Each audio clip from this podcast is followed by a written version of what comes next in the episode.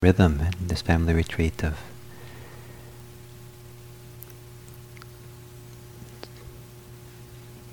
lots of activity, bordering on chaos at times, and then quiet and settledness and peace. And even if you don't feel peaceful, it's a pretty peaceful room right now. Many times I've sat in this room and been nourished by the stillness that I feel in this room. So I feel some of it now with all of you. Didn't feel it so much when all the kids were in here.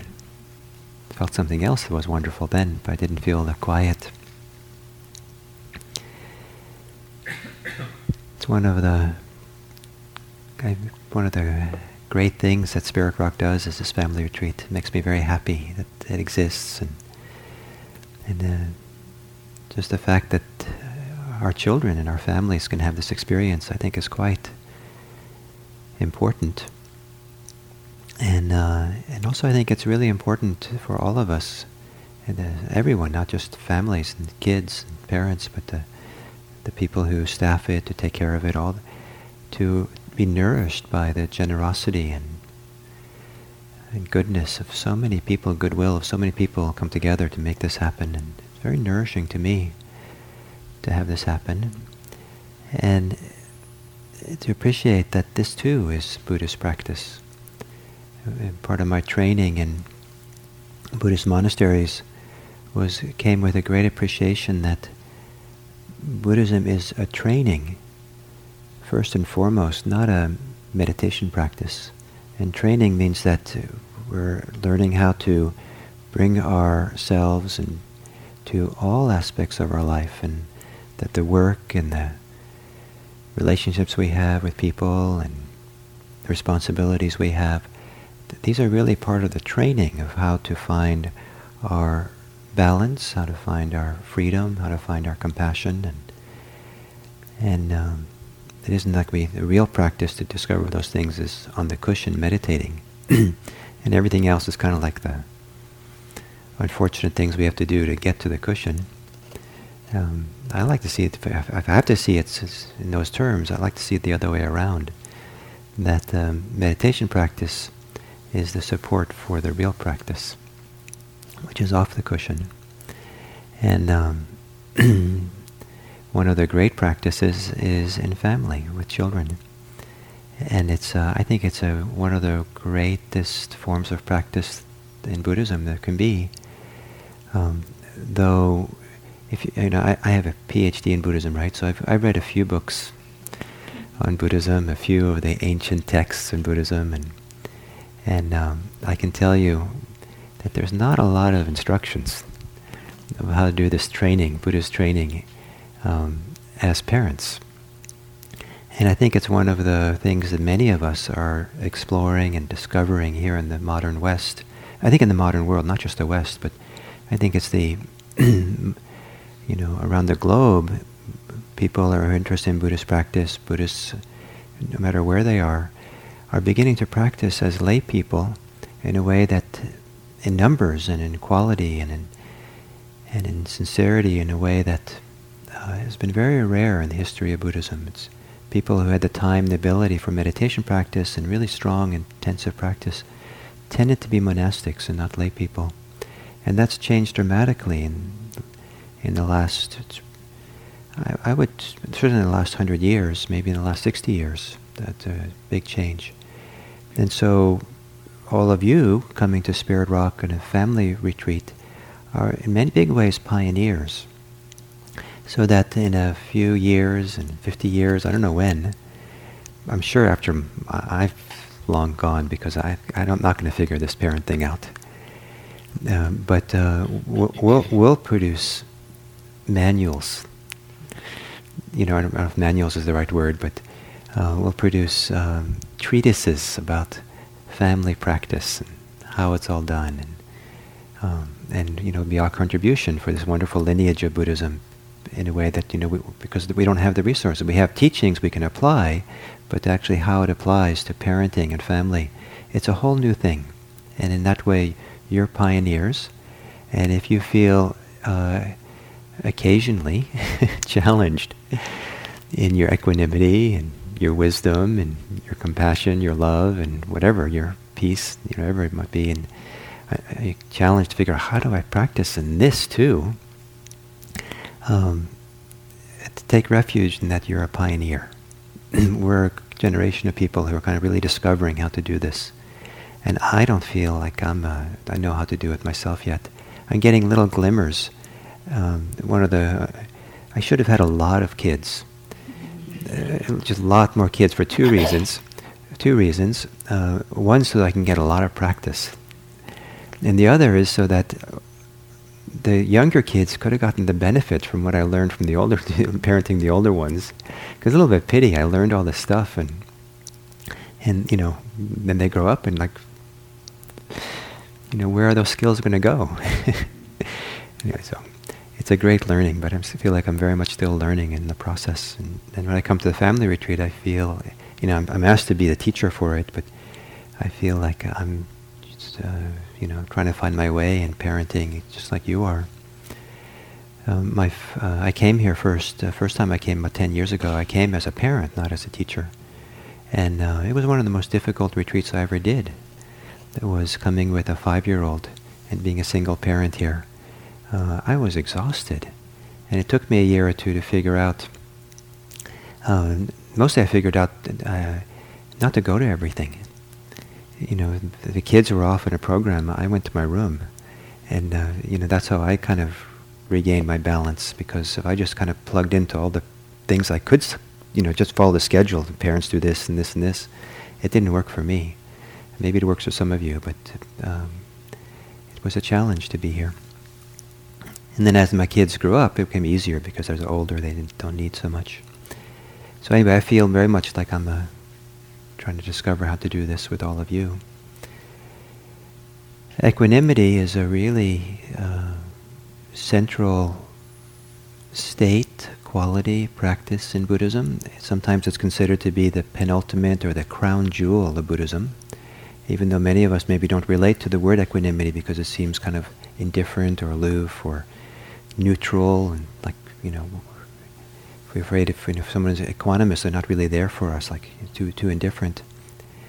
But it's really considered the crown jewel because it's so precious, it's so wonderful and so sublime, and when it's very, very strong, and that's one of the advantages of meditation practice, is that it's possible to crystallize these different qualities of heart and mind in a way that they stand out and they're in highlight and relief by themselves, and they're not in the shadow or covered over by other things, or you know, just so. And to have the crystallizing equanimity in the heart and the mind is one of the most sublime and satisfying and meaningful, beautiful experiences that I've ever known in my life.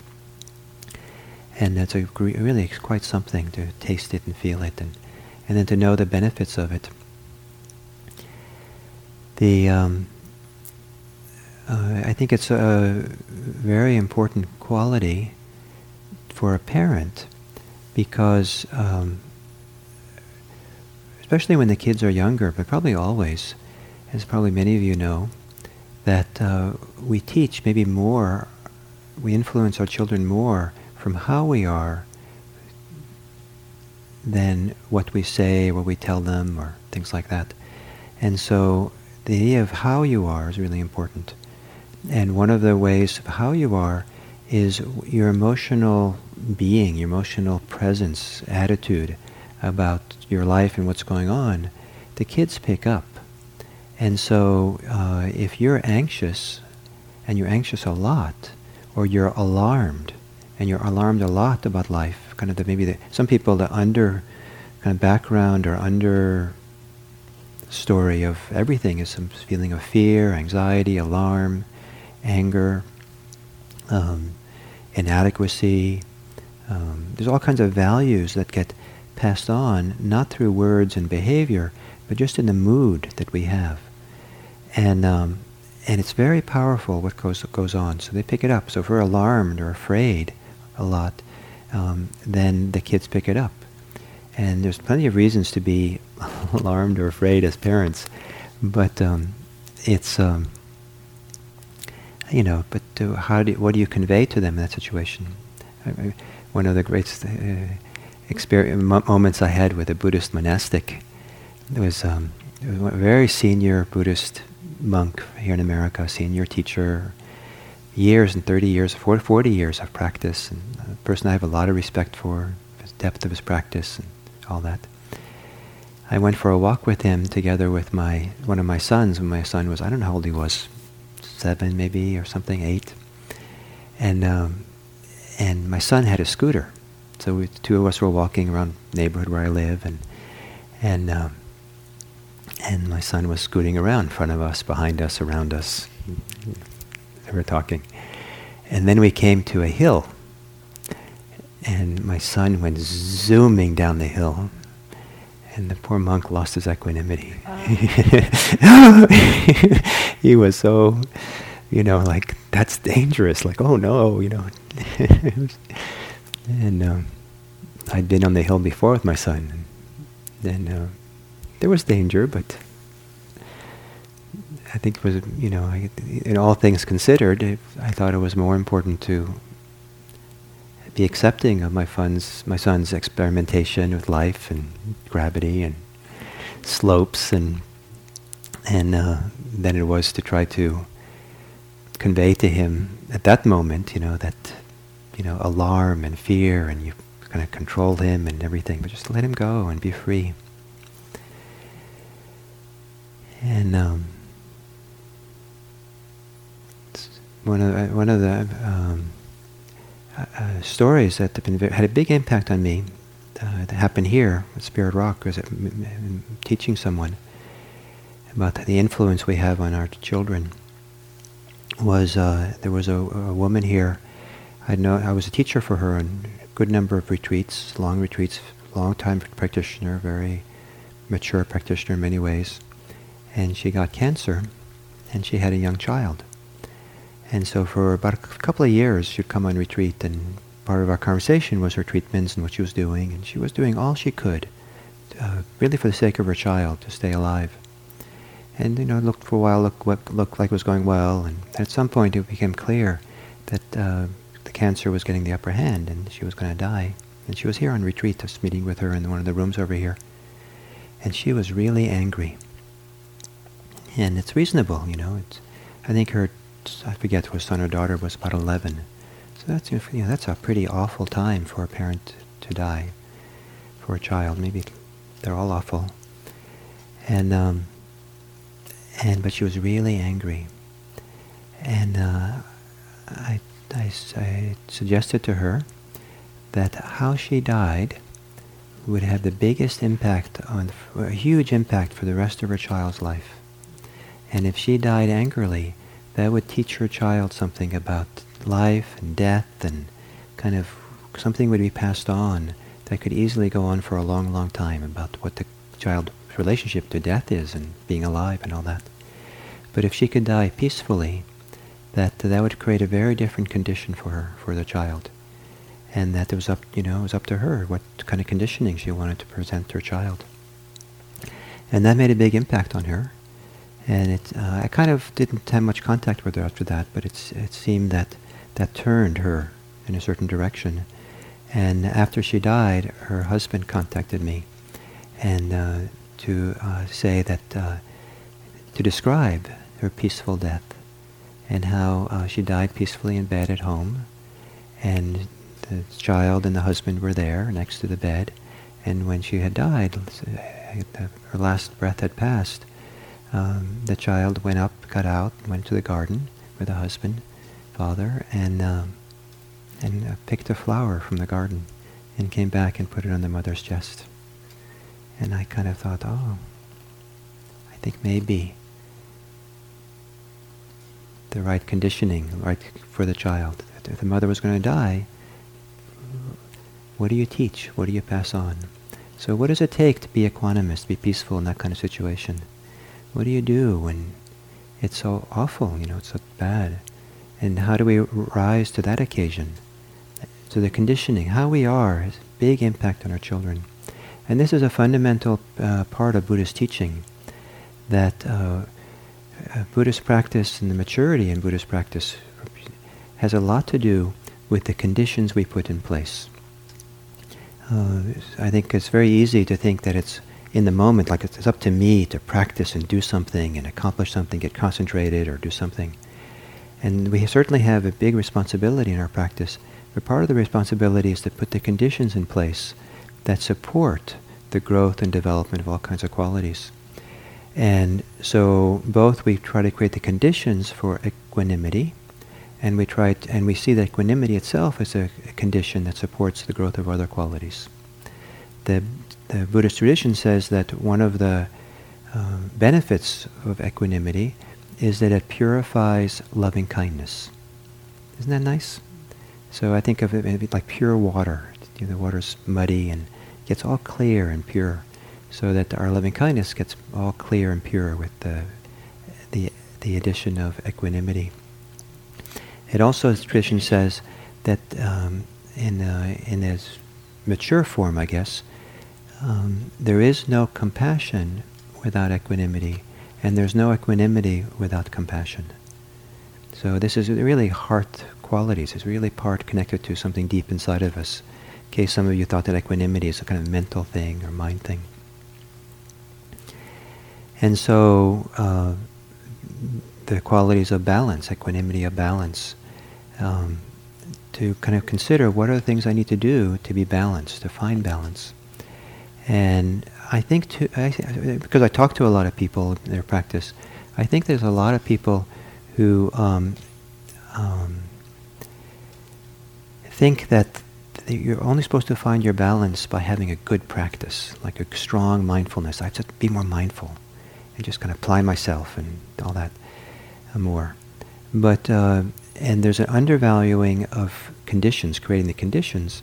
And an important thing is making behavioral choices, having priorities, and changing your life. You know, if you can. If it's just, you know, you have a really hectic, busy life and running around doing too many things, and then you add to that, I'm going to be mindful so I can be calm. You know, as if, you know, you can just get it all. You know, it's not really healthy. And sometimes it's really important to look at the full range of what we're doing in our lives and make wise choices, set priorities. And sometimes behavioral choices are really important to help create the balance and being centered. And without some space and time and, you know, leisure time or time off, or certain activities maybe are not conducive and helpful. They may not. I've had discussion with parents who, for whom alcohol and marijuana was their way of coping with parenting, and it wasn't really working. It created calm in a kind of in a certain kind of way, but you know, it wasn't creating the conditions for long-term well-being for the family. It was only when they stopped using those things that things changed. So the behavioral choices and looking at our priorities is part of balance, and stepping back. And in that regard, one of the things that I've been slow to learn in Buddhism, it's kind of a little slightly embarrassing to realize how slow it's taken me. I'm still learning. It's embarrassing how slow. That's why I'm still a Buddhist teacher, because I'm a slow learner. Is how much responsibility we have to take for ourselves. And there's no magical thinking in Buddhism. There isn't like this magic, like I practice and magically things will be okay. It's really about coming back and really finding and taking the Dharma seat, taking responsibility for our minds, what our minds do, and all that. This is really what our seat of practice is no magical thinking. What do I do? And how do I get strong? How do I get in this practice? What kind of inner strengths do I develop? So this idea of calm, balance, confidence, patience, these are all inner strengths that are good to develop that support equanimity. We don't just wait for equanimity to happen, we create the conditions for it to happen. So if you have a lack of confidence, what can you do to develop confidence, both in yourself, but also confidence in the practice? Because the more confident you are in the practice and can put yourself into the practice, the less you're going to be tossed around by things. So to take responsibility here, show up and practice, it's up to me. One of the things that's sometimes said is we can't really control the world, and there are enough times we can't control our children, but we can control ourselves, or part of ourselves, the essence of ourselves somehow. And so when we can't control the situation around us, can we at least monitor ourselves enough so that we can stay balanced, so we can stay not caught by the situation, not lost, not distracted, but really stay present in an effective way. To give you a little story that's not so dramatic, but it was very instructive for me that I thought about a lot afterwards in terms of my relationship to my kids. When my older son was maybe 5, he was pretty young,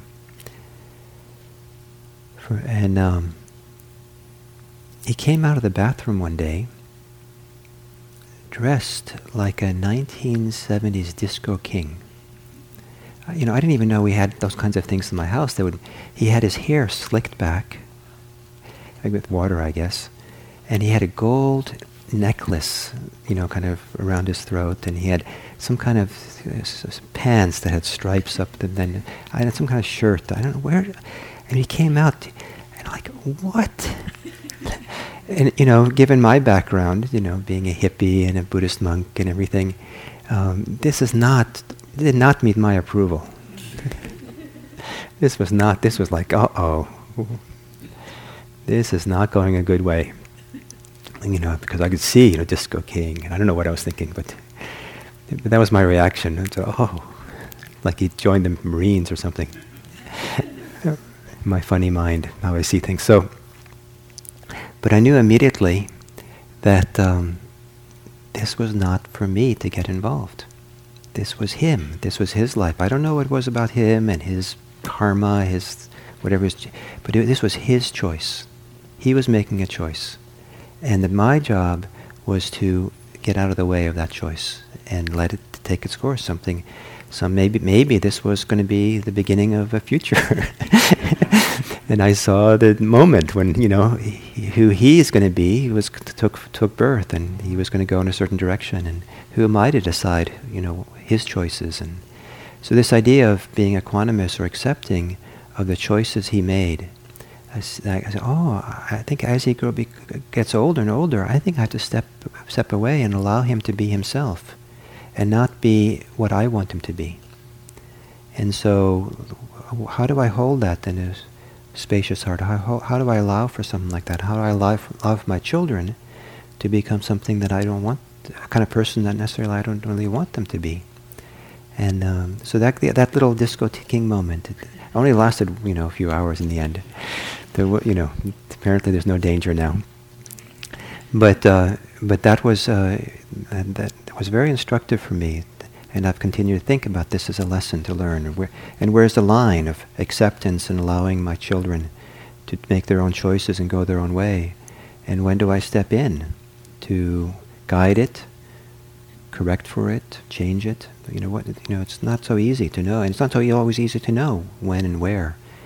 And so part of my equanimity has been being equanimous with my mistakes, with not knowing, with not being sure. And one of the sources of equanimity for me has been the idea that I hope I give my children just enough wisdom, practice, sensibility, something, so that if I made mistakes in raising them, they have the ability to correct for it when they become an adult. And that helps me because I don't have to get it right.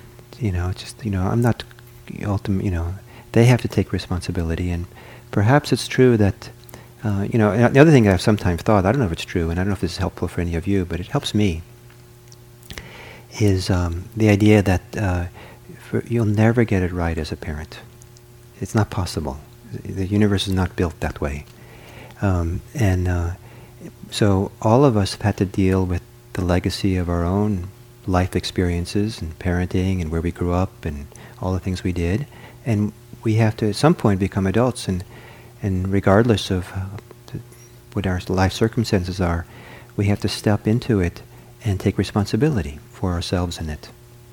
And no matter how difficult it's been, how wonderful it's been, we have to take responsibility to find our ability to be at home, to be at peace, to not be reactive and fighting or chasing, and to, but to really be able to sit and find ourselves deeply at home in our hearts and here. And so for our children, for my children, I can't get it right for them. But at some point they have to take that responsibility for themselves. And that helps me now not to give up at all, but to engage in this process in a way where I have more equanimity. I do the best I can, and that hopefully helps. One of the most important forms of equanimity, or pieces of equanimity, has to do with what we'll talk about Saturday, the wisdom side of equanimity, the understanding side, is not to take things personally. And there's the word upeka means overview, to have the step back and have a kind of bird's eye view of the situation and look down and understand the bigger picture. And in that bigger picture, to not learn how not to take things personally.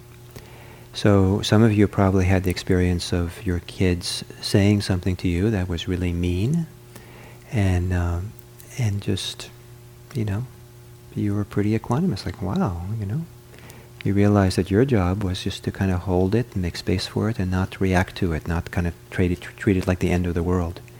Because they say, I hate you, or my son said to me, or to us, he said, I was born in the wrong family. He probably doesn't remember, probably didn't remember the next day. And I think it had a lot to do with baseball, how he came to that conclusion.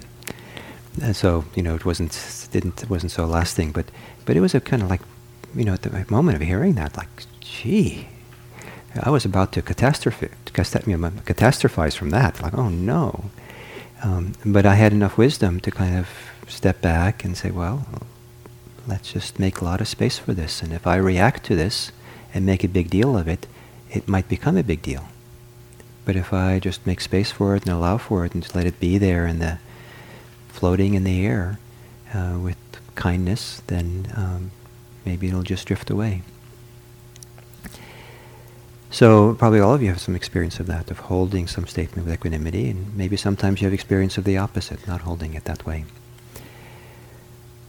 But learning how to take things not personally is really important. So as parents, you go in this, probably some of you know the experience when the kids are really small, you go into the grocery store to go shopping, and somewhere halfway through that visit to the store, the kid is screaming in an uncontrollable way because they can't, you say, no, you cannot have that cake. And they see that, whatever they want, you can't have it or something. And my son, I remember going to the supermarket with him, and he just like wanted everything. Can I have that? Can I have that? Can I have that? I looked down at him and said, I think you've been. I think a wanting troll has entered you. Like you've been possessed by a wanting troll. I thought I'd maybe depersonalize it for him. It'd be helpful. And he looked at me like I was crazy. But he wanted. But then then this thing they want, you say you can't have, and they have a temper tantrum in this grocery store, and you think this everyone in the store is going to call protective services. Because the way his kid's screaming, it must be, people are wondering, what kind of parent are you? And so, how not to take it personally, right? How to make space, and, so people think that protective services should be called, that the kid's screaming in the store. You know better, you know that this is a temper tantrum, you know that what has to happen is, I don't know, whatever has to happen. There's so many ways that parents learn to take things not personally. Probably also when the kids are really small, do you have experience when they're really small of not having time to take a shower? And I used to take a shower a lot, and I'd show up in public places having been clean, but they're not caring, not having time for it because it was like so intense with our kids, or we had intense kids. And so how do we not take things personally, and how do we do that in a wise way?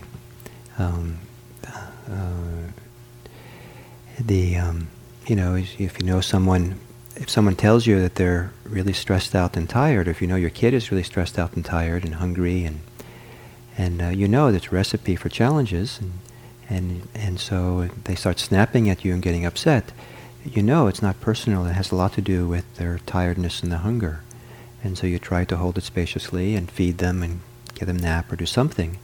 But, you know, don't take it too personally that they snap at you and get angry in those circumstances.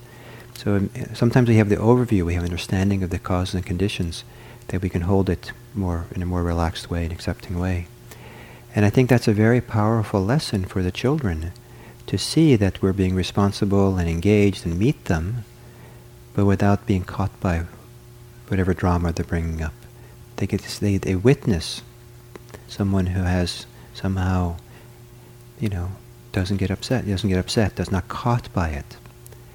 So when my son was young, I remember he had temper tantrums at home sometimes, and really angry. And I'd have to pick him up, and I'd bring him into his bedroom, and I'd tell him, as long as you don't throw anything, it's okay for you to be angry in here, but you can't leave. And I'd make sure he wouldn't leave, because I would close his bedroom door and stay in the bedroom with him, but I'd sit down with my back against the door. So he wasn't going to get out. But I was going to stay present.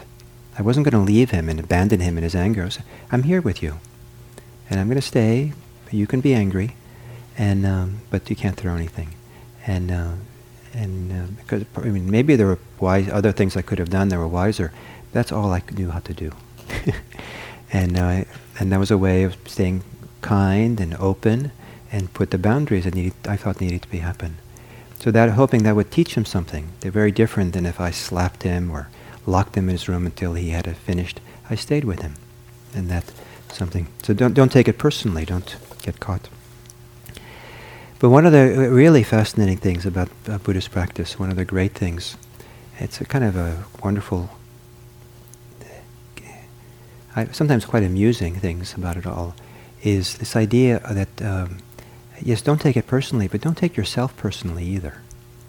And for many people, that's where they get hooked, by taking them, so you get angry, you get upset, you have desires, you have all these thoughts that bubble up and all that.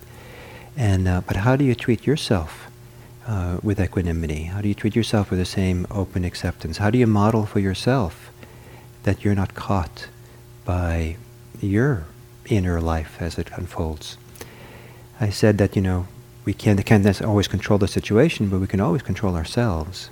But sit down and meditate, and sometimes that's not clear. You can control yourself, because we have a lot of things bubble up, and, you know, feelings, emotions, thoughts that happen. But we have a responsibility to, or we have the ability to respond. We have that kind of capacity to, no matter what arises inside of us, to try to meet it, try to be with it in a way that is balanced, to meet it in a way where we try to see it, we're present for it rather than caught in it. And one of the ways to do this, a very simple way, is to, whatever arises within, whatever's going on, be curious about it. What is this? Even ask the question, what is this? What's going on? And if you really ask, if you get behind this question, what is this? This curiosity, this interest, what is this? And look at it. Then to some degree you're not caught in it. And you change the inner ecology. And you're moving towards equanimity. You're moving towards balance. You're moving to not being caught. And if you can really bring strength to staying with, what is this? Let's observe this. Give strength to it. Develop strength, the ability to do it. Believe in it. Have confidence in it. What is this? What is this? What is it? Like, look. That's a protection from getting swept into it and caught in all the different things that go on inside. And take responsibility for your coming back to this. What is this? Being interested. Look, let's be present. And as you look more carefully, then you can start seeing, you don't have to see this inner life personally. The causes and conditions arise and pass. And you can intervene, you can let go, you can develop certain things, but you can also just see it as causes and conditions. And not take it personally, not Not take it personally means you don't have to define yourself by it. You don't have to use it to come to conclusions about the kind of person you are. The great thing about Buddhist practice is the permission you have to be yourself without needing to be, without using it to define yourself, without using it to say, this is who I am, I have to be this way. You can just be. You can just be with all your thoughts and feelings and everything you are and not take it so personally. It's a great thing. We take responsibility for ourselves, but we don't take it personally. And then, as I said, I think maybe I said this here to everyone a few days ago, the great balance in Buddhism, I think, one wonderful attitude that I picked up, and maybe it's not said explicitly, is that the way Buddhism sees the individual, sees the person, is you can say with confidence that you yourself are the most important person in the world. But you're not that important. And those two together work really great. Those two. A tremendous respect and valuing of each individual as the most important person. You yourself, imagine that. That's where it begins. You're the most important person for yourself. But you're not that important. So don't take it so personally. So both value yourself and hold it lightly is the point. Value yourself and don't get caught in your dramas that goes on. And if you keep coming back, see if you can take that step back into yourself where you can take responsibility, even for, so you don't get caught in all the different chaos that can be going on inside of you. What is this? What's happening now? Come back and keep doing it, and see if that can be your strength where you take refuge rather than getting lost and swept up in what you get caught in. And the final word about equanimity is that basically what equanimity means is we're not getting agitated by the circumstances we find ourselves in. We don't start spinning out by the circumstances we get into. That's kind of ultimately what it means. And one of the most useful ways, conditions that support equanimity, is to be curious and interested about how you get agitated.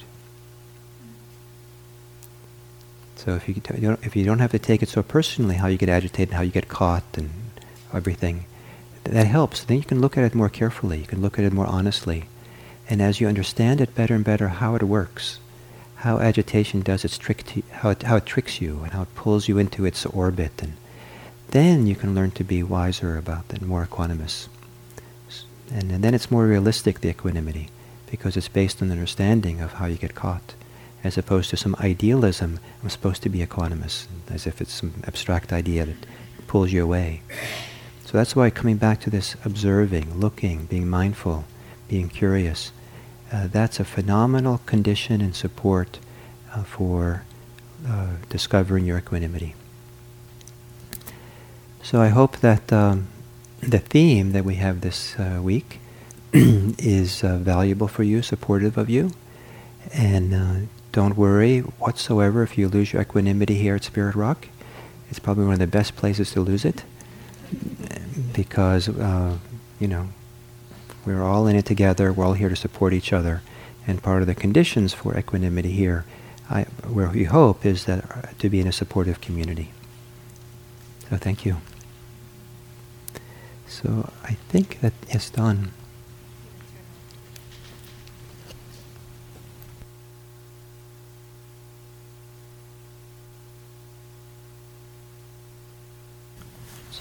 While we're waiting for dawn. Thank you for listening. To learn how you can support the teachers and Dharma Seed, please visit dharmaseed.org/donate.